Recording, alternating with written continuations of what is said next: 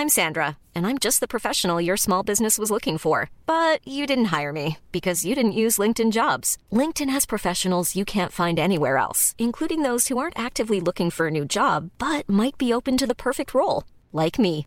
In a given month, over 70% of LinkedIn users don't visit other leading job sites. So if you're not looking on LinkedIn, you'll miss out on great candidates like Sandra. Start hiring professionals like a professional. Post your free job on linkedin.com/people today. Et maintenant, voici les vedettes de notre spectacle. J'aimerais bien qu'on pose nos armes et qu'on discute. Bon, bah lui, il va me prendre la tête. Jack, je veux que vous me dessiniez comme une de vos françaises. Bah non, c'est chouchou, je veux, pas la moche. Zut, rezut et rezut derrière Ah, je vois, monsieur se fout de moi. Monsieur fait d'ironie. Mais où est-ce que vous vous croyez, merde? Au cirque? Ben ça, c'est du spectacle. Ça dépasse tout ce que j'ai pu imaginer. Old is beautiful, le vieux c'est beau et croyez-en, Nicolas Martin il sait de quoi il parle. En même temps, on n'a pas tous eu la chance d'assister à la sortie des usines Lumière. Bonjour les amis. Salut. Bonjour Ça va bien? Fatigué. Oui, bah moi aussi. hein. ah, Moi, je sors de tous les renflements bruns des salles de Paris et je suis excédé comme jamais. Bon allez, on va pas faire durer le suspense plus longtemps, on va passer à notre film du jour. C'est le troisième opus d'une trilogie qui a marqué pour toujours le paysage du thriller européen, un film dont l'influence s'est faite sentir partout sur la planète, mais surtout aux USA, puisqu'on va en retrouver des traces jusque dans les slashers de mauvais goût des années 2000 pour le plus grand bonheur de Sophie. Une bande-son d'Ennio Morricone, une apparition de Bud Spencer et surtout, surtout la confirmation d'un talent unique en son genre, celui d'un maître incontesté de l'horreur à l'italienne.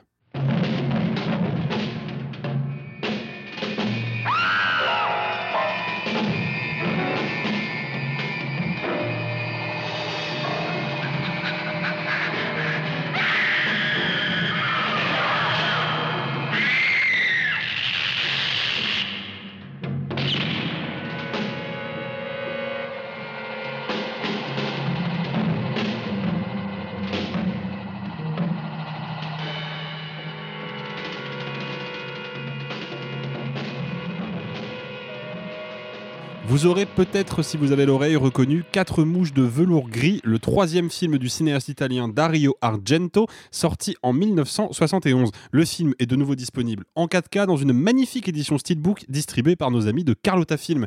Alors, avant de revenir sur le film, parce qu'il y aura pas mal de choses à en dire, peut-être déjà faire un petit point avec toi, Simon, sur la carrière et l'identité créative d'Argento. Enfin, je dis Simon, vu le contexte, j'aurais plutôt dire Simone.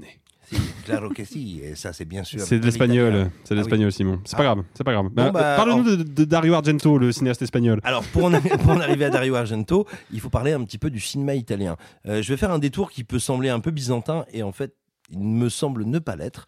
Euh, régulièrement, vous savez, on dit oh là là, regardez comme euh, l'État français soutient le cinéma français, regardez comme les cinémas français est aidé, machin, etc. Bah vous savez quoi? Il s'est passé un truc au mi-temps des années 80 qui s'appelle Berlusconi. Et il se trouve qu'en Italie, qui était un des plus grands pays de cinéma du monde depuis des décennies, avec des auteurs majeurs, vraiment une nation qui avait, euh, qui avait façonné le 7e art, eh bien, son cinéma est mort, ou quasi mort, quasi disparu, a été réduit à à peine quelques productions chaque année, parce que un certain Berlusconi a pu changer les règles de financement et libéraliser le secteur du cinéma. Dieu merci, ça n'est pas arrivé en France, et c'est pour ça que, quand bien même il y a bien des choses à redire sur le fonctionnement du CNC, quand bien même il y a bien des choses à redire sur le cinéma français, il a encore le mérite d'exister, d'être le plus puissant en Europe et le deuxième ou troisième, selon les années, au niveau mondial. Bah, ça n'est pas rien. Et il se trouve que Dario Argento va faire partie, grosso modo, de la dernière génération, des derniers grands feux brûlants du cinéma italien. Un cinéma italien qui est un cinéma, non pas de Nepo Babies, comme on le voit aujourd'hui à Hollywood, mais de dynastie d'artisans. C'est le cas de Mario Bava, c'est son cas lui, puis c'est le cas de plein d'autres cinéastes, on va pas les énumérer pour faire euh, une, une collection à l'après-vert. Mais tout simplement, lui était le fils d'un producteur et d'une musicienne, je crois, comme Bava pouvait être euh, le fils d'un euh, d'un directeur artistique et d'un et accessoiriste. Ce que je veux dire, c'est que tout simplement, on travaillait de génération en génération au cinéma, pas tant pour la gloire que comme ouvrier, artisan, artiste, petite main. Et donc c'est son cas. Et lui va commencer notamment comme scénariste, et il est connu qu'il a collaboré entre autres avec Sergio Leone. Il faut voir aussi que c'est l'époque où les crédits sont un peu flottants. C'est-à-dire qu'on peut se retrouver à être un peu scénariste, un peu premier assistant, et à être crédité à l'un ou l'autre, ou les deux. ça bouge pas mal, c'est l'Europe et euh, on est on est on est moins carré là-dessus ou moins formaliste là-dessus que, que peuvent l'être les Anglo-Saxons.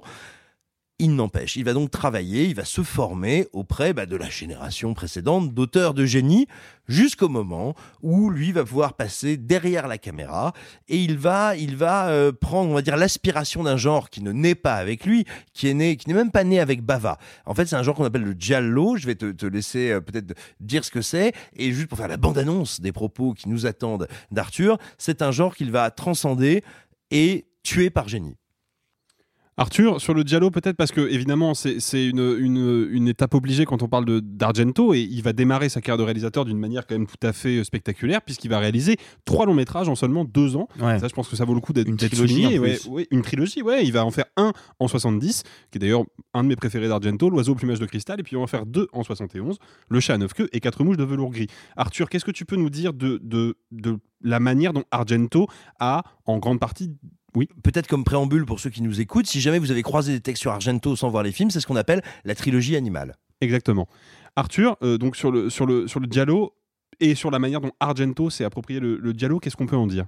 Alors, il faut savoir que le Diallo, donc c'est un genre principalement italien qu'on pourrait expliquer comme étant la fusion de, du film policier, du film érotique et du film d'horreur qui n'est jamais pour autant fantastique, enfin en tout cas au départ. Euh, je pense qu'on peut remonter euh, aux années 20 pour voir les origines euh, du Diallo, mais il n'empêche que la vraie renaissance et la vraie démarcation de ce qu'est le Diallo, effectivement, comme l'a dit Simon, c'est avec Bava, il me semble, en 63 avec la fille qui en savait trop. Ce qui est intéressant, c'est que, que Argento, au départ, il écrit euh, son premier film, donc L'oiseau au plumage de cristal. Et en fait, ce qui est intéressant, c'est qu'il attaque le dialogue de manière très frontale, euh, en essayant d'apporter euh, une espèce de, renouveau de la manière de filmer les crimes, etc. Et, après, il va faire tout à fait autre chose. Euh, son producteur explique en interview que euh, Argento en fait voulait pas du tout faire une trilogie au départ. Il voulait par la suite euh, faire une espèce d'Easy Rider. Euh, sauf que l'oiseau euh, s'est tellement bien vendu aux États-Unis qu'on lui a demandé d'en refaire un. Et donc il fait donc le chat à neuf, à neuf queues qui est peut-être le moins intéressant de la trilogie animale, mais en fait pareil, c'est un grand succès et du coup il est obligé d'en refaire. Et, et là où là où Quatre mouches sur velours gris est intéressant, c'est que ça va être celui qui va le plus essayer de réfléchir le genre.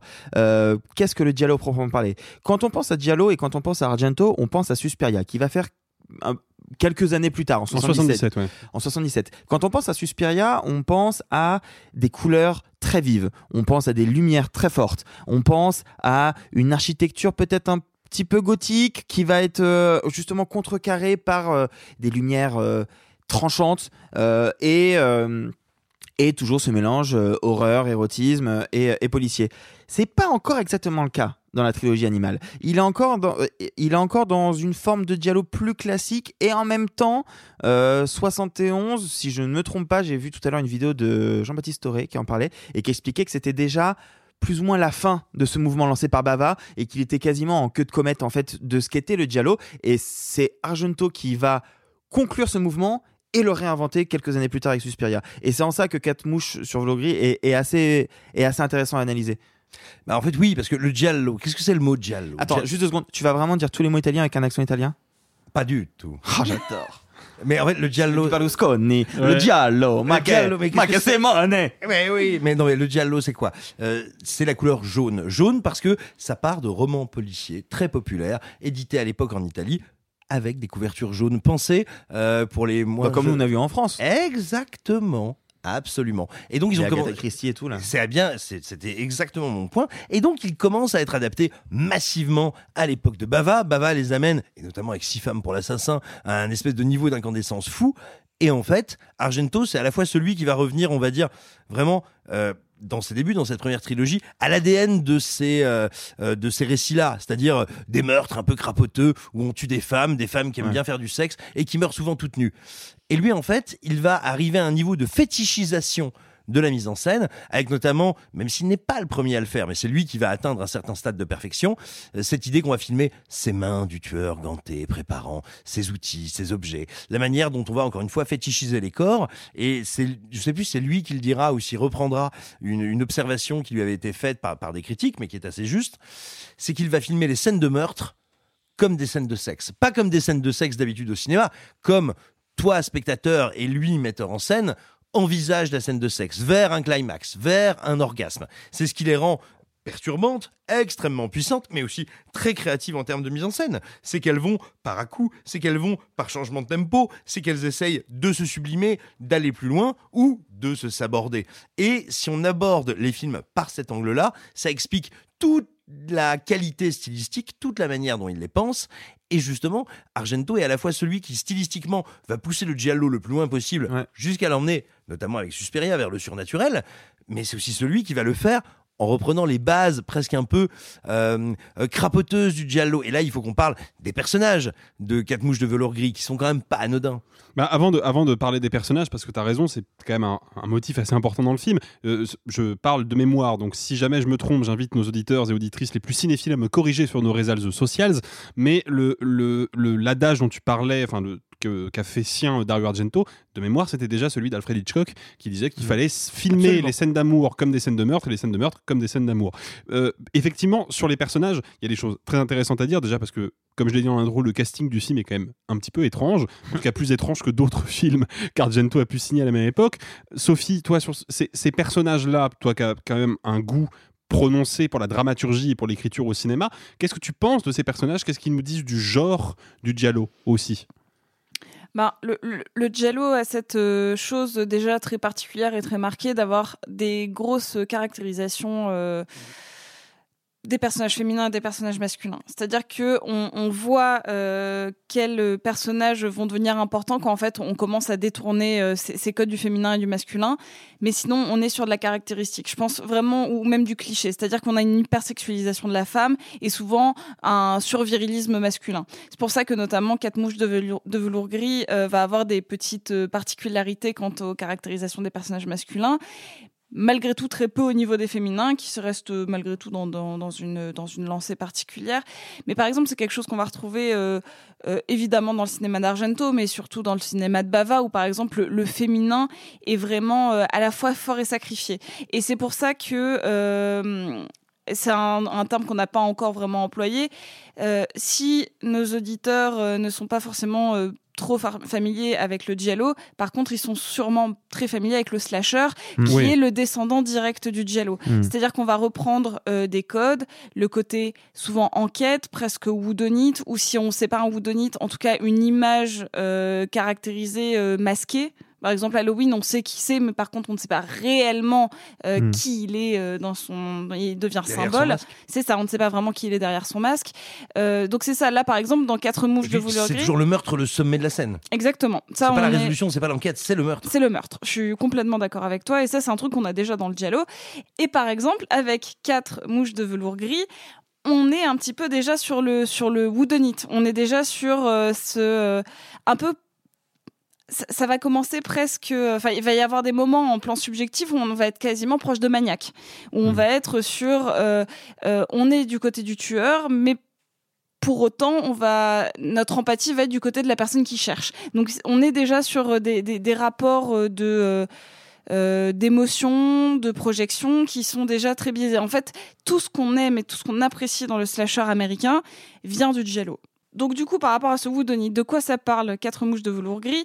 C'est l'histoire euh, d'un batteur euh, qui est euh, dans un donc dans un groupe pop et cool. Je, je, vois pas, il a les cheveux trop longs pour être autre chose, hein, de toute manière. Euh, et, et, en fait, euh, il, il, va se retrouver piégé. Ça, ça va être très Hitchcockien. Pour le coup, on regarde un peu vers le passé. On va avoir euh, quelque chose qui est de, euh, il va être suivi par un homme énigmatique qui va l'emmener dans une sorte de théâtre euh, presque lynchéen, complètement vide, un lieu désincarné, et on va le forcer à poignarder ou vraiment hmm. poignarder ah, ah, ah, quelqu'un, pardon, euh, quelqu'un. Et, et, et, euh, et, à partir de là, quelqu'un va masquer. Donc pareil, le masque, c'est quelque chose qu'on va beaucoup hmm. retrouver dans le cinéma américain, euh, comme je l'ai dit avec le... bon, donc il y a une, une, figure masquée, un peu énigmatique, qui va le prendre en photo pour le piéger. À partir de là, on est dans le qui qui sait qui meurt après. Hmm. qui est un, un, genre à part entière, et dans une sorte de woodonique de qui, qui c'est qui tue le, la personne qui, qui meurt après. Est-ce que j'ai bien résumé le film? C'est exactement ça. c'est exactement ça. Il en faut vraiment pas plus, euh, parano, woodonite. Euh, Et, et effectivement, moi, moi là où je le trouve intéressant, c'est que les deux premiers films d'Argento dans sa trilogie animalière, c'est plutôt des personnages qui vont être témoins d'une scène et qui Oui. va les obséder. Là, c'est toujours plus- le piège. Le giallo, c'est un piège. Des gens sont pris dans un mécanisme, qu'ils soient innocents témoins, policiers, détectives, ce que vous voulez. C'est ça. Et ça va les emmener à essayer de questionner ce qu'ils voient. Et ça va donner après toute la réflexion qui va arriver dans Blow Up, que lui va reprendre dans Les frissons de l'angoisse. Et ça va être un des plus grands dialogues des années 70. Mais, mais ce que je trouve intéressant, c'est que donc dans les deux premiers qu'il fait, c'est quelqu'un qui va être témoin d'une scène. Là, il est acteur du crime, et pourtant, c'est pas cette scène-là qui va l'hanter. C'est une espèce de cauchemar qui n'est jamais vraiment expliqué. Euh, J'ai regardé un peu les bonus du Blu-ray, donc en fait, c'est expliqué que c'était juste l'assistant du réalisateur qui était en vacances avec Argento euh, juste avant le tournage du film, et ils étaient euh, en Algérie. Ils ont trouvé ça cool. Ils ont fait, eh mais on a qu'à tourner une scène là-bas, donc ils ont tourné une scène à Tourian. Euh, et du coup, il y a une scène de cauchemar d'une décapitation d'un homme en, en- Algérie qui n'a rien à voir là, mais qui pourtant va le hanter et qui est quand même assez caractéristique de justement euh, euh, cette peur de, lui qui se fait traquer, etc. Et, euh, voilà. Bah, euh, Simon, oui, vas-y. Oui, moi j'avais envie de revenir euh, sur, sur quelque chose que, que tu as évoqué, Sophie, que je trouve très intéressant. Tu disais à raison que les femmes sont tantôt sursexualisées, tantôt surpuissantes. Euh, tu vois, on a comme ça, euh, on a le mélange des deux, mais c'est aussi intéressant du, du côté des personnages masculins, où ils sont souvent, ils ont des apparences de sur-héros. Tu vois, de surmal qui dit oui ok je vais régler cette affaire j'arrive pour enquêter sur la mort de ma sœur et je vais tout régler mais j'ai pas de charisme et j'ai une moustache ou à l'inverse, des policiers qui disent mais moi j'en ai rien à foutre, va te faire va te faire voir. C'est-à-dire qu'il y a aussi une manière de euh, euh, ouais, ouais de de- d'évider les personnages masculins parce que finalement la seule chose qui apporte chez Argento, c'est la caméra, c'est le style, c'est comment on va d'une intrigue qui est quand même somme toute banale. Il y a eu un ou des meurtres et on essaye de trouver qui est le coupable. Eh bien, on va en faire un pur jeu de pistes visuel, sensoriel. Ce ne sont pas de vraies enquêtes, ce ne sont pas de vrais personnages, et on s'en fout de ce qui leur arrive. On est là pour se promener dans un immense jeu de pistes. Et c'est vrai, depuis ses débuts, et dans Quatre mouches de velours gris, c'est déjà là. Bah, Dites-vous quand même que, en termes de caractérisation de personnages, on a quand même Jean-Pierre Mariel en euh, détective italien gay. Alors d'ailleurs, c'est le moment anecdote. Et ben en fait, euh, Marielle a décidé lui-même qu'il voulait euh, jouer un personnage homosexuel. Genre vraiment, euh, cool. il, il est arrivé, il a fait J'aimerais bien qu'il soit gay. Bah d'accord. Mais c'est du Marielle tout craché. Hein. Mais, mais pour continuer ce que disait Simon, moi ce que je trouve aussi intéressant, c'est que euh, non seulement on s'en fout un peu de, de, de l'enquête à proprement parler, mais en plus, moi, le personnage le principal, je le trouve pas particulièrement euh, intéressant. Ah, ils sont toujours il, il- ouais, un peu débile, un peu, il subit. euh.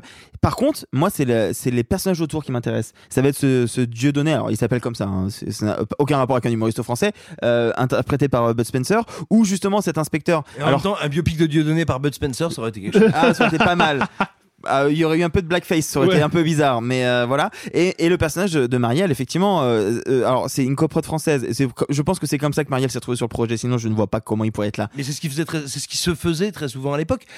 J'aurais adoré que ce soit juste. euh, J'étais en vacances en Italie, euh, j'ai appelé un copain, je me suis retrouvée à une soirée, Non, on non, a bu c'était des une coins. coprode- C'était une coprode française. ne brise pas mes rêves, Et Arthur. d'ailleurs, il faut savoir qu'à l'époque, euh, comme les films se font soit en coprode intra-européenne, soit en coprode avec les États-Unis pour pouvoir choper, euh, c'est ce qu'on voit dans Once Upon a Time in Hollywood, hein, euh, avec le personnage de DiCaprio, pouvoir choper des acteurs devenus des acteurs de seconde zone américains. Mais en fait, ce qui se passe, c'est que il n'y a pas de version originale du film, parce qu'il y a une version originale où les comédiens anglais bah, sont eux en version originale, il est anglais, anglo-saxon, ils parlent en anglais, et puis euh, les autres euh, acteurs sont les acteurs italiens sont doublés en anglais, et une autre version qui est la version italienne où les acteurs italiens sont dans leur version originale, et les comédiens anglophones ou francophones ou autres sont doublés en italien.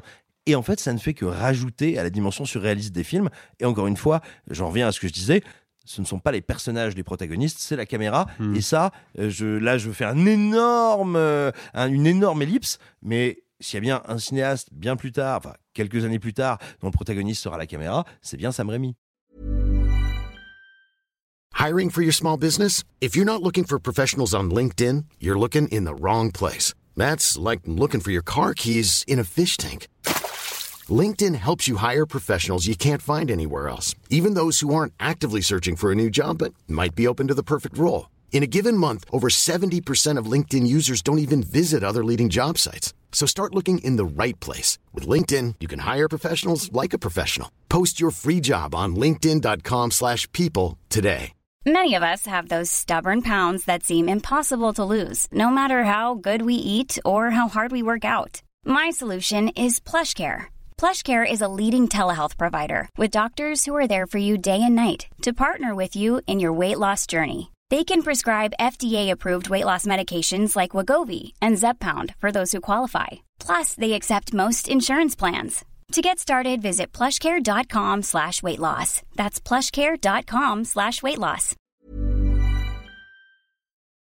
Ouais, oui, oui, oui, bien sûr. Mais avant même Sam Raimi, il y a un autre cinéaste américain. Sam dont- Raimi qui a réalisé Evil Dead, Evil Dead Évidemment, 2. euh, mais dont je vous parlerai euh, un tout petit peu plus tard. Mais il y, a- il y a quelque chose qui est intéressant aussi de- sur la, la présence de Jean-Pierre Mariel au casting, parce qu'évidemment, c'est un peu drôle de se dire, ok, on a un thriller policier avec une dimension un peu érotique, et le détective privé est joué par le moustachu de Calmos. C'est toujours un petit peu euh, surprenant. Ou des galettes de Pont-Aven. Exactement. Mais le fait est que il faut rappeler aussi que, comme l'a dit Simon, aujourd'hui, malheureusement, à part quelques auteurs qui d'ailleurs, pour la plupart, à un moment ou à un autre, sont allés travailler à Hollywood parce qu'il n'y avait pas beaucoup de projets qui se montaient chez eux. Ou ne vivent que des coproductions Ou ne vivent que des coproductions françaises, exactement. Le cinéma italien aujourd'hui, il est moribond par rapport à ce qu'il était avant. Mais c'est un cinéma qui jouissait d'un prestige international et pour beaucoup d'acteurs français on peut citer Jean-Louis Trintignant dans Le conformiste de Bertolucci sûr. Alain Delon dans quantité de films italiens euh, le Mm. Rocco et ses frères ou Big Guns qui était ressorti Big en Guns, salle il y a pas longtemps et Ah, qui dans en plus Le pour le Guépard, coup hein. dans le Guépard Le aussi Guépard. mais à la limite Gérard Depardieu dans 1900. Enfin, voilà, exactement avec Robert avec De Niro d'ailleurs et Donald Sutherland. et Donald Sutherland. Donc il y a eu vraiment, c'était un cinéma qui avait une résonance internationale et c'était prestigieux pour un acteur français d'aller jouer dans un film italien, même dans un film italien de série B. On a parlé de Big Guns. Big Guns, c'est pas un film de l'amplitude des films de Non. Visconti. Non. C'est vraiment un poliziotesco hyper vénère. Ouais. et C'est une grosse série B d'action et Alain Delon est allé faire le premier rôle de ce truc. Ouais, Donc et vraiment, Poliziotesco, c'est c'est des films de série B avec des flics. Les thrillers bien italiens. euh, bien droit tard, bien vénère. C'est ouais. les thrillers italiens des années 70. Mais, Mais- franchement, euh, faites des jeux chez vous. Non, moi, j'adore euh, jou- jouer euh, réflé- en termes de réflexion. Citez des réalisateurs italiens aujourd'hui et vous enlevez euh, Moretti, euh, Bah, Moretti, et- Sorrentino, Guadagnino. Garonne et euh, Garonne. Et Matteo Garonne. Garonne. Voilà. Bah, James Cameron, comme. Ah non. Non. James Cameron. Bellocchio. Et vous l'avez fait. non, mais et voilà, pas ça moi. fait Ouais, un. mais Bellocchio est quand même très vieux. hein. Bellocchio, il vient d'avant, justement. Putain, j'ai Tu vois découvert il y a pas longtemps Fist in the Pocket qui est fou, furieux. ouais. Mais Et c'est pour- c'est pas le sujet pour- du pour, podcast, se, pardon. pour se recentrer un petit peu sur, sur, euh, sur euh, quatre mouches de velours gris, toi Arthur, tu voulais nous parler un petit peu de la, de la production du film. Bah parce que ça va de pair avec ce que vous, vous venez de raconter déjà Simon tout à l'heure en, en prélude et toi maintenant.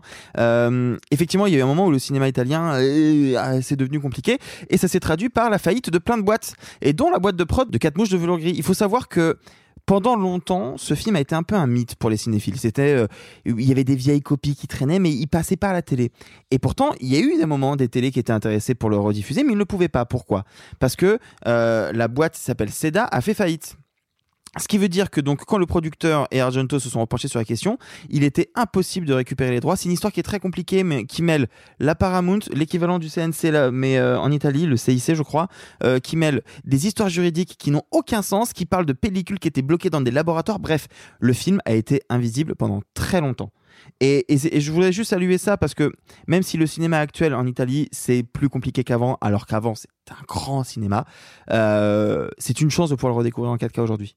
C'est une chance de pouvoir redécouvrir ce film qui a été un fantasme pour plein de fans d'Argento dans les années 80, 90, 2000, qui était disponible que dans des copies VHS dégueulasses. En 2023, on a une copie 4K qui est magnifique. Et je dis ça en Mhm. connaissance de cause. Je l'ai- vu en 4K moi euh, il y a quelques heures. Mais quatre, quatre mouches de velours gris, c'est un peu l'équivalent, euh, pour, pour resituer pour les, pour, les, pour les cinéphiles qui peut-être n'auraient pas ces informations-là, c'est un peu l'équivalent du sorcereur de Friedkin. C'est-à-dire Ouais, que ce- voilà, il y a eu ce- exactement. alors, pas en termes de- je parle pas en termes d'implication artistique, mais c'est vraiment Sorcerer a Le été pendant maudit. très longtemps le film dont tous les fans de Friedkin parlaient sans jamais l'avoir vu parce que Bah, le film était difficile d'accès. À la différence que Quatre mouches de velours gris est redevenu visible il y a déjà 5-6 ans. Moi, ça fait 5-6 ans que j'ai le Blu-ray à la maison. hein. Oui, mais alors, Oui, bah, c'est quand même très récent. Je suis, Oui, mais Pour donc- un film de non, mais- 71. oui, mais donc on ne parle pas d'une d'une remise en disponibilité Non, là par maintenant. contre, on Ah parle- non, mais on attends, parle- mais le sorcier aussi, ça fait quelques années qu'il est Ouais, sorti. le en sorcerer, somme. il y avait une copie euh, laserdisc qui traînait dans un coin, Oui, etc. bien mais sûr, ouais. mais par- pour voir le film dans une qualité optimale, pour vraiment les, les, les durs, les cinéphiles bien durs, bah, c'était difficile en fait. Ouais, je vais le Tu es refaire. un ça. cinéphile bien dur? Pour les, pour les, Tu, vas pas pouvoir voudrais couper. retrouver les cinéphiles bien durs près de chez toi pas- tu ne On vas voit les pas- cinéphiles bien dire au 32 Tais-toi. 21 21 et on voit je ne peux pas couper la blague au 32 21 22. Ça y est, je peux, je peux plus la couper. Je peux plus la couper. Non, mais pour les cinéphiles hardcore, il y a des films qu'on a envie de voir uniquement dans des bonnes qualités. Ouais, et c'est vrai que celui-là, avant la copie euh, 4K de Carlotta, c'était quand même pas évident. Sophie et moi, on peut en témoigner. On a vu une copie du film dont je, que je pensais être une copie, euh, je pense, DVD tout à fait standard. Et euh, en fait, quand on arrivait à ce qui correspond au changement de bobine de l'époque de la pellicule, d'un seul coup, l'image devenait dégueulasse parce qu'en fait, ils avaient probablement perdu les. les, C'est un ensemble re- reconstitué, oui. ben, c'est ça, c'est Ah une, ouais reconstitution parce qu'ils avaient perdu des bouts de film et donc vraiment on passait du format DVD relativement propre à une vieille pellicule pas restaurée et sursaturée. C'était vraiment très bizarre. Mais par exemple, pour avoir un petit détail très technique, mais c'est assez intéressant sur la copie que Carlotta a récupérée. euh, je l'ai en anglais parce que il a été. euh, Pour le coup, tu parlais tout à l'heure, euh, Simon, de. Bah, Il y a deux versions Il y originales. a deux versions originales. Euh, moi, j'ai toujours du mal avec les films italiens redoublés en italien parce que je trouve souvent ça matche pas alors qu'en anglais ça fonctionne mieux. Bref, Euh, ce qui est assez intéressant, c'est que il y a un moment dans le film où d'un seul coup les dialogues reviennent en italien parce qu'ils n'ont pas ils ont pas retrouvé. C'est le cas dans la copie qu'on a vue aussi. Ah ouais a Bah voilà. où les dialogues Eh reviennent ben, en italien. Ils ont ouais. pas parce, qu'ils n'ont pas retrouvé l'intégralité des, euh, Des dialogues des, en des anglais. dialogues en anglais. C'est fou, et notamment un dialogue de fin. Ah, c'est important en plus. Euh, ils ont juste pas retrouvé les, les dialogues. Mais parce qu'encore une fois, des, des pellicules perdues euh, dans un laboratoire qui les gardait les négatifs depuis 30 ans et que et qu'il y a eu des batailles juridiques pour savoir qui avait les droits entre la Paramount et machin et bidule. Mais on parle du cinéma avant le numérique. En fait, à un moment où le cinéma, c'est en fait c'est un objet organique sur celluloïde qui peut se perdre et quand il est perdu, il n'existe plus. Donc on ça. a des ruines de films parfois. Mais en fait, pour, pour, pour, euh, pour donner un tout petit peu mon avis sur euh, Quatre mouches de velours gris et pour, pour créer un petit peu de, de débat, moi j'ai- j'ai une réelle affection pour le premier film d'Argento, donc L'oiseau au plumage de cristal, que j'avais eu la chance de découvrir en copie 35 mm en salle. C'était quand même pas rien. Je trouve que c'est un très beau film. C'est vraiment un coup d'essai magistral. Je n'ai pas vu Le chat à neuf queues. Je, mais je trouve que. Quatre mouches de velours gris me paraît aujourd'hui, avec le recul euh, du temps, beaucoup plus vieillot en fait que l'oiseau au plumage de cristal. Et je me pose la question de, de pourquoi ce film-là qui a été tourné après l'oiseau au plumage de cristal, à un moment où Argento était quand même en train d'acquérir un réel savoir-faire de cinéaste, parce que faut avoir les épaules quand même pour enchaîner trois films en deux ans quand on n'a rien réalisé avant. Pourquoi ce Surtout quand tu film-là réaliser d'autres choses au départ et Bah, que tu es obligé d'écrire un dialogue et que tu ça. très vite et Mais que tu que révolutionnes un genre quand même. Peut-être que c'est lié à ça, mais je trouve que c'est un film qui a un peu plus subi l'épreuve du temps. T'en penses quoi, Simon, toi? Alors moi, je me demande dans quelle mesure ça n'est pas dû peut-être à la copie que tu as dû voir, parce que moi, moi je l'ai découvert il y a, oui, 4-5 ans maintenant, avec les, les, les Blu-ray. Il y a eu une vague de réédition euh, bienvenue euh, de Blu-ray du côté de euh, euh, Whiteside, oui, euh, de Whiteside il y a quelques années. Et moi, je te dirais, pour le coup, il me semble que le film a un discours là-dessus. Un discours sur le vieillot, sur le bizarroïde. Euh, et le personnage de Marielle n'y est pas pour rien. C'est-à-dire que euh, peut-être est-ce dû à, tu vois, à la qualité chancelante de la copie que vous avez pu euh, découvrir avec Sophie. Euh, moi, il me semble qu'au contraire, le film prend ça en compte et que justement, il termine sa trilogie animale sur. Eh ben, il est là, il, il- il achève de dire tiens, euh, c'est un genre qui est un peu mourant, qui est un peu fatigué. Et très peu de temps après, il va nous faire Les Frissons de l'angoisse, Profondo Rosso, qui est un de ses chefs-d'œuvre, sinon son premier chef-d'œuvre, et qui va être justement un film qui s'évertue à à la fois attraper vraiment le giallo, et on n'est pas encore dans le surnaturel, ça n'est pas un film sur... Ah, pas du tout. Dans Les Frissons de l'angoisse, il n'y a rien de surnaturel. Ah, rien du tout. Il y a quelqu'un qui se fait passer pour un tueur, qui se Il y fait a eu passer pour un séance de spiritisme au début quand même, non? Euh, Oui, sauf qu'on te dit que c'est pas vrai. Hmm. Non mais, mais littéralement, ça n'est pas vrai. Euh, et, et donc Profondo Rosso, qui va être sa, sa première opération de mise à mort du Giallo en le transcendant. C'est-à-dire que quand tu vois Profondo Rosso, puis après euh, la trilogie des mers, enfin une partie de la trilogie des mers, euh, tu te dis que oui. En fait, le Giallo, c'est fini et c'est bien fini. Il n'y a plus rien à faire après lui. Il l'a terminé, il l'a terminé stylistiquement. Il l'a amené au bout du bout du bout du bout du méta, du génie et de la beauté. Euh, moi, euh, pour aller aussi dans le sens de Simon, je trouve que quand on compare son premier film et euh, Quatre mouches de velours gris, je trouve qu'il y a un travail sur le montage et sur l'expérimentation du rythme. Notamment, moi, il y a une scène qui m'a vraiment frappé. C'est la scène où, justement, après avoir été suivi, il va suivre euh, cet homme et l'entrée dans, le, dans ce théâtre vide. Et je trouve qu'il il expérimente des choses avec sa caméra, avec euh, sa table de montage, euh, plus encore que sur son premier. Et en, son- en- dans ce sens-là, moi, je trouve pas vieillot, je trouve au contraire assez novateur. Euh, et il y a des scènes de mise à mort, il, y a des- il, y a des- il fait des trucs avec sa caméra que, Ouais. encore aujourd'hui, je trouve totalement dingue. Ouais, ouais, ouais, il y a des trucs fous. hein. Bah, en fait, je te dirais, L'oiseau au plumage de cristal est un film brillant, pas loin d'être un film parfait, mais tu vois, si on le découvrait aujourd'hui, il a été perdu. On le découvre aujourd'hui, il n'est pas marqué Argento sur la bobine. On pourrait croire que c'est le film d'un artisan brillant qui veut faire un super giallo. Alors que par contre, euh, le chat à neuf queues et euh, quatre mouches de velours gris, c'est vraiment du snobisme parce que je n'ai pas vu le chat à neuf queues. En revanche, ça, ça, ce sont de vrais films d'Argento. Ouais, C'est-à-dire que véritablement, et aussi avec quelques faiblesses parce qu'il tente et il, il expérimente des choses euh, sur quatre mouches de velours gris. Il est vraiment en train d'essayer de tirer, tu vois, de sortir du canon du giallo, dont il sort un peu moins sur euh, l'oiseau au plumage de cristal. Ouais, bah, euh, Arthur, euh, vas-y. Non, pardon, excuse-moi, juste. euh, bah, en termes d'expérimentation, je trouve qu'il y a une scène qui est encore plus frappante. C'est une scène de fin qui est filmée. Et alors, à l'époque, c'est vraiment compliqué à faire parce que c'est une caméra qui filme à 250 images. euh, par seconde euh, avec une pellicule très particulière c'est une scène qui dure vraiment pas si longtemps que ça mais qui est cruciale dans le récit. On va pas vous la gâcher parce qu'évidemment elle est importante. Rien que ça rien que cette volonté de vouloir même expérimenter sur la forme de ce qu'est le film en soi le film peut pas être vieillot. Bah, euh, oh, oh, je, vais, je vais dire que vous m'avez convaincu. Voilà, je re- je- je- J'ai très hâte en vrai de, de revoir le film en, en copie 4K. Euh, Sophie, moi il y a un truc, j'aimerais juste parler un peu de, de ça avec toi parce que encore De une son fois. Dracula? Alors non, on parlera pas de son Dracula. Allez. On parlera pas non plus de son dernier film que j'ai eu le, le malheur de voir. Euh, le non, il y, a- il y a un truc qui est intéressant dans ce film-là et qui pour le coup n'est pas du tout du tout présent dans l'oiseau au plumage de cristal. En tout cas pas dans le souvenir que j'ai. C'est que il y a un vrai goût pour la rupture de ton, Ah pour les changements de. Mais en fait surtout plus que de la rupture de ton, on est vraiment sur un mélange des registres. C'est-à-dire que pour moi, je sais pas ce que t'en penses toi euh, d'un point de vue dramaturgique, je trouve que c'est un film qui, par moment, et c'est certaines séquences, hein, va vraiment être dans la comédie. Ou en tout cas, essayer de s'en approcher. Je pense notamment à la première rencontre avec Jean-Pierre Mariel, où là, pour le coup, clairement, il n'y a aucune ambition de nous présenter ce personnage de détective comme un personnage de détective. C'est vraiment une source de comédie. C'est une petite parenthèse comique au milieu du film. Je sais pas ce que t'en penses toi, mais je trouve qu'il y a, une, une vraie tentation, par moment, d'aller vraiment puiser dans d'autres registres de Alors film. oui et, et en même temps.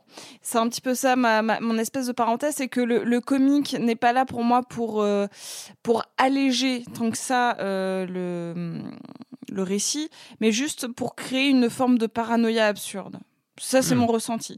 C'est-à-dire qu'on a toujours beaucoup plus peur face à quelqu'un qui ne te prend pas au sérieux et qui va alléger entre guillemets la, la, la, la lourdeur de la situation plutôt enfin c'est toujours cette scène de euh, quelqu'un qui arrive au commissariat et qui euh, qui est euh, couvert de sang et qui fait oh ça va bah là c'est un peu ça tu vois genre mais vous voyez, on a tous déjà sûr, vu ça.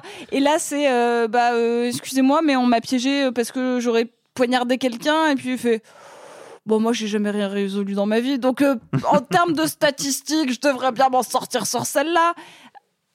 Bah là, d'un coup, en fait, moi, le, le- le truc, c'est pas ah là là, qu'est-ce qu'il est rigolo ce petit français. Je me dis vraiment, il est dans la merde. Il est dans la merde parce qu'en fait, les gens ne le prennent pas au sérieux. Donc, c'est une espèce de. de...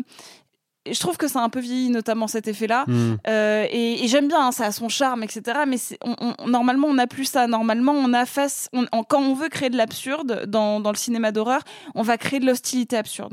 C'est notamment un truc qui a été euh, fait dans Boys Afraid, euh, genre dont on a parlé, quand cette, scène face aux flics, où on, va vraiment avoir de l'hostilité alors qu'on vient chercher de l'aide.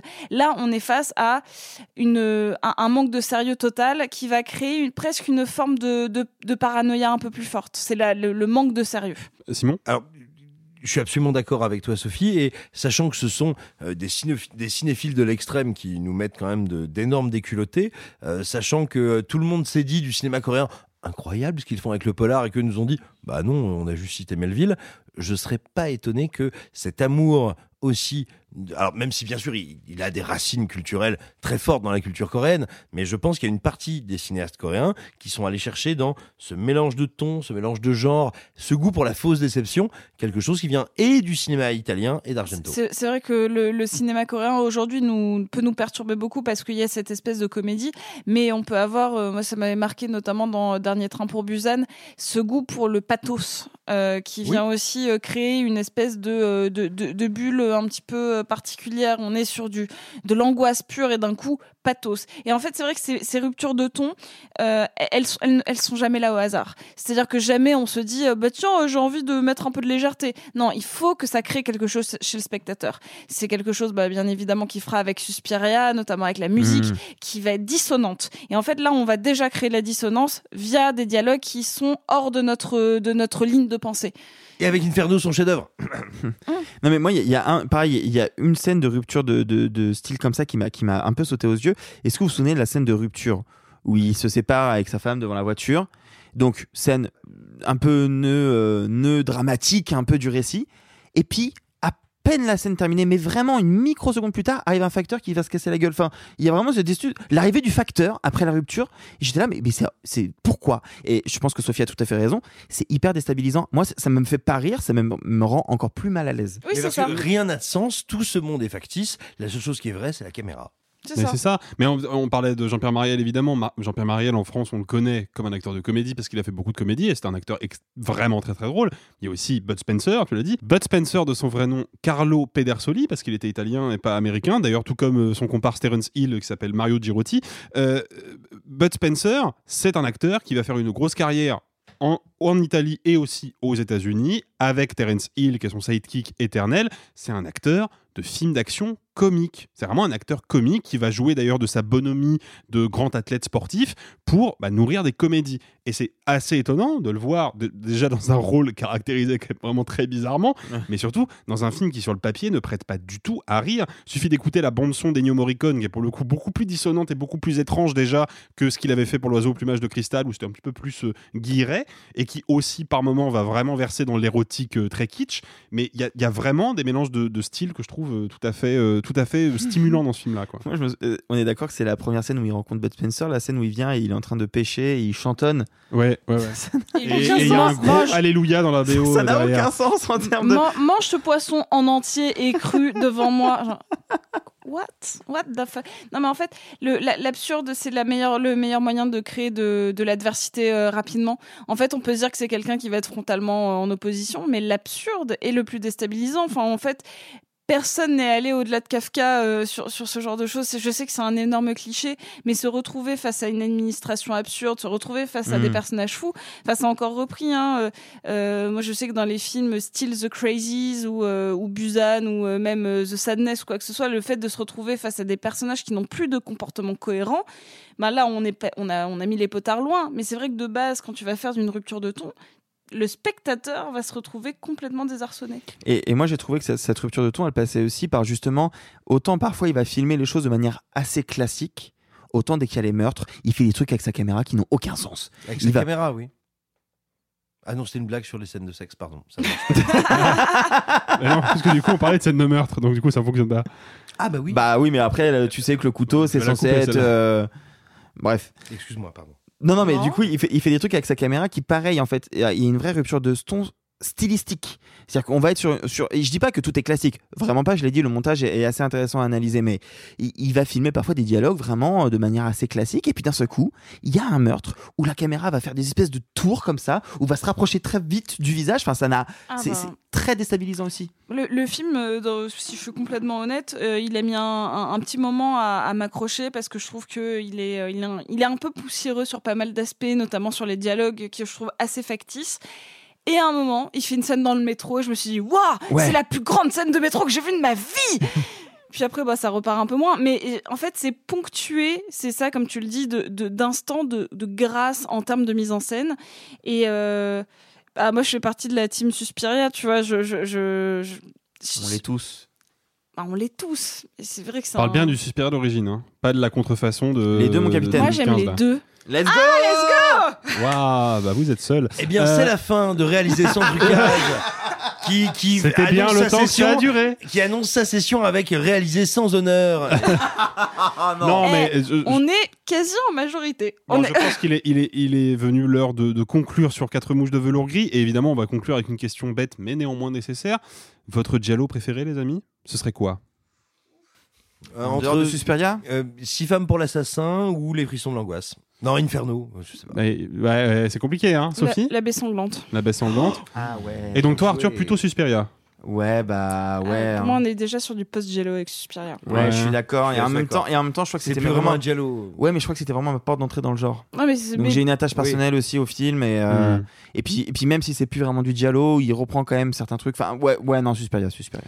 Eh ben moi, pour le coup, et je vais en venir Mais personne t'a demandé ton avis euh, je, ouais, mais je vais le donner quand même. Mais je, je vais parler du cinéaste dont, euh, dont j'ai déjà euh, un petit peu évoqué euh, la carrière, mais pas encore le nom, puisque moi, mon Giallo préféré, c'est un Giallo qui est sorti en 1980, donc bien après que Dario Argento ait effectué sa mue, et c'est pas un film italien. Parce que en 1980, il y a un cinéaste américain qui s'est dit Tiens, et si je faisais mon Giallo et qu'en plus j'en profitais pour remaker Psychose à sueur froide pour la quatorzième fois consécutive dans ma carrière, je parle évidemment de Brian De Palma, qui a réalisé un film que je tiens pour être un chef-d'œuvre total, qui s'appelle Dress to Kill, Pulsion en version française, et qui est vraiment un authentique Giallo à la sauce de Palmienne.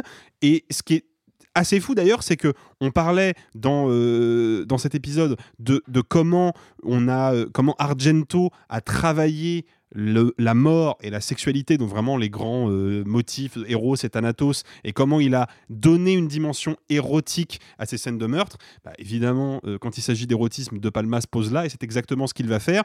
Je préviens quand même les auditeurs et les auditrices qui nous écoutent, et surtout les personnes qui font partie des communautés LGBTQIA+.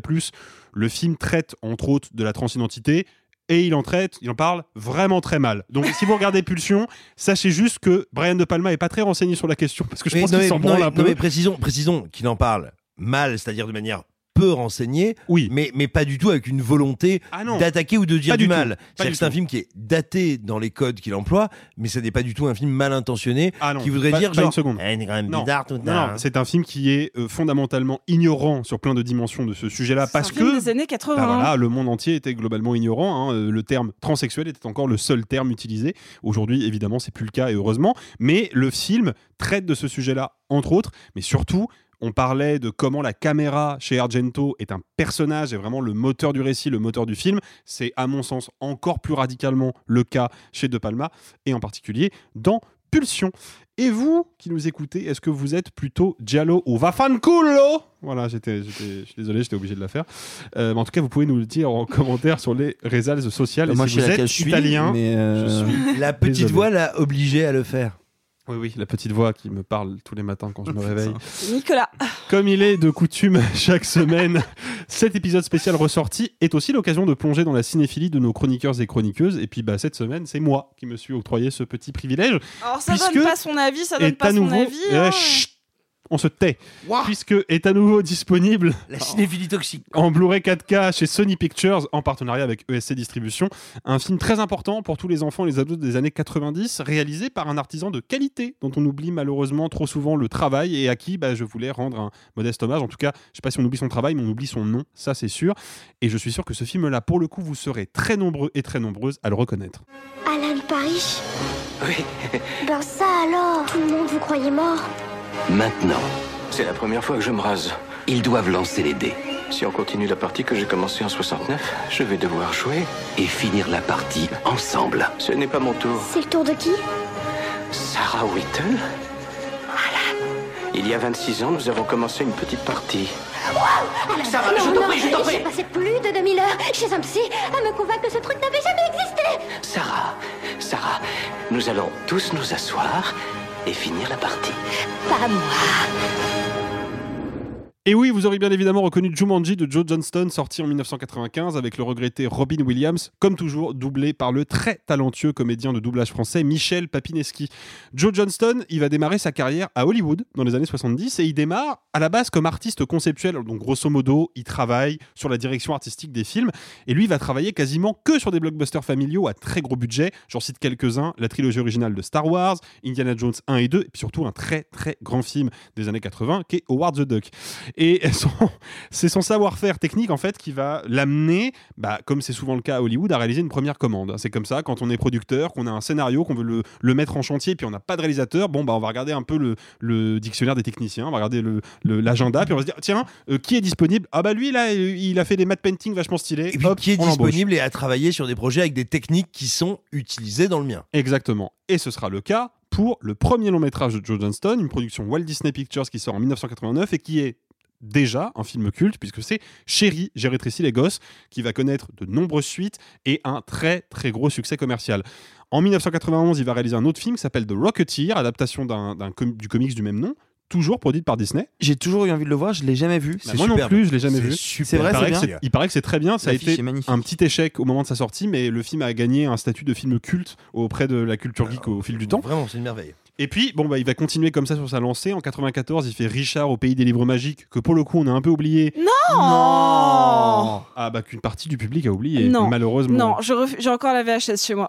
Et, et c'est Oui, mais justement, le, public, ce n'est pas le que fait toi. que tu aies encore la VHS prouve bien qu'on a un peu oublié. Film qui réunit quand même au casting, excusez du peu, Macaulay Culkin, qui était à l'époque une immense star, et Christopher Lloyd. En 95, donc, son film, je pense, le plus connu, en tout cas l'un de ses films les plus connus et les plus appréciés, qui est donc Jumanji, un souvenir d'enfance pour des millions de gens. En 2001, il va faire un film que personnellement j'aime bien, qui est Jurassic Park 3. C'est le sang de la veine, Alexis. Vraiment un C'est le film. sang de la Ah veine. ouais? C'est un film loin d'être parfait, Jurassic Park 3, Oh, mais c'est c'est quand même c'est pas- un film qui a une intelligence et c'est ce qui fait sa d'avoir réussite. William H. Macy. D'a- déjà d'avoir William H. Macy, d'avoir Théa Leoni aussi, actrice bien sous-estimée, mais surtout bah, de se dire en fait, on n'a plus rien à raconter avec la mythologie Jurassic Park. On c'était va déjà rien assez. raconter donc on va rien raconter du tout, on va juste faire des scènes d'horreur. Et bah le film est cool pour ça. Alors il a continué sa carrière après Jurassic Park 3. hein, Joe Johnston, d'ailleurs techniquement il est pas à la retraite, même s'il produit plus grand chose. En tout cas il réalise plus Attends, grand chose. attends, attends, attends, c'est marrant, t'as oublié un film là Non mais je vais. Alors, je- plusieurs, il y en a je- plusieurs encore intéressants qui arrivent. Mais il, donc, il va continuer sa carrière un peu. donc, bon, malheureusement, il va perdre un petit peu de sa superbe not- en termes de box-office. hein. Il va réaliser Wolfman avec Benicio del Toro et Anthony Hopkins, qui est pareil, pas un mauvais film, mais on sent déjà que l'arrivée en masse des effets spéciaux numériques, c'est pas forcément ce qui lui sied le plus. Et il va quand même, et ça il faut le reconnaître, faire partie de la petite catégorie de réalisateurs qui vont contribuer au début des années 2010 à lancer le MCU, puisque Joe Johnston, c'est le réalisateur de Captain America First Avenger, que d'ailleurs personnellement je tiens pour être un de mes Marvel préférés. Bah, qui est un des meilleurs Marvel et qui, par rapport à ce que je viens de dire, est une leçon de mélange entre effets pratiques, matériels et numériques. Oui, mais là, parce que je pense qu'il avait des artisans bien plus solides que sur Wolfman pour euh, soutenir ce truc-là.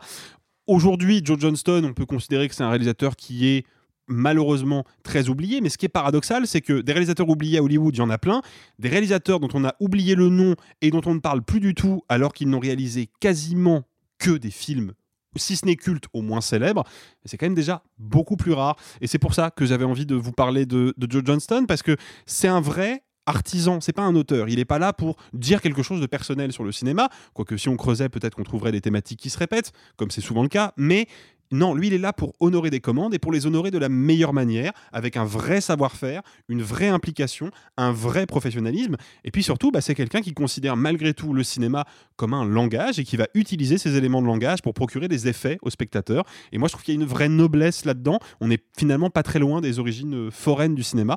Et ça me fait de la peine, personnellement, qu'on oublie Joe Johnston, alors que c'est un cinéaste qui vraiment a contribué à façonner des, littéralement, des millions de cinéphilies partout dans le monde. Simon, tu voulais peut-être rajouter un petit quelque chose? Oui, moi je suis très touché que tu, parles de lui parce que euh, il ne faut pas non plus sous-estimer, tu l'as mentionné, hein, il ne faut pas sous-estimer son apport à Star Wars et notamment à un film comme Le Retour du Jedi qui doit de ne pas être une dégueulasserie infâme, non pas à George Lucas, mais beaucoup à Joe Johnston.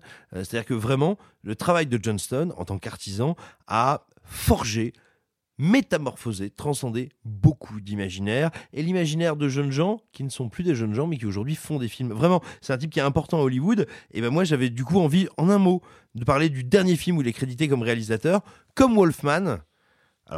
Wolfman, il est appelé à nouveau, c'est comme c'est arrivé plusieurs fois dans sa carrière, à la rescousse. Genre, le tournage est commencé depuis trois semaines, le réalisateur s'est fait virer, les mecs savent pas comment faire les effets spéciaux. Mais Enfin, s'il y en a bien un qui sait gérer un tournage avec des effets compliqués, avec plein de techniques différentes et qui connaît bien l'histoire du cinéma, c'est Joe Johnston. C'est ce qui fait que Wolfman aujourd'hui est un film imparfait, mais pour lequel on peut avoir de la tendresse, c'est grâce à lui.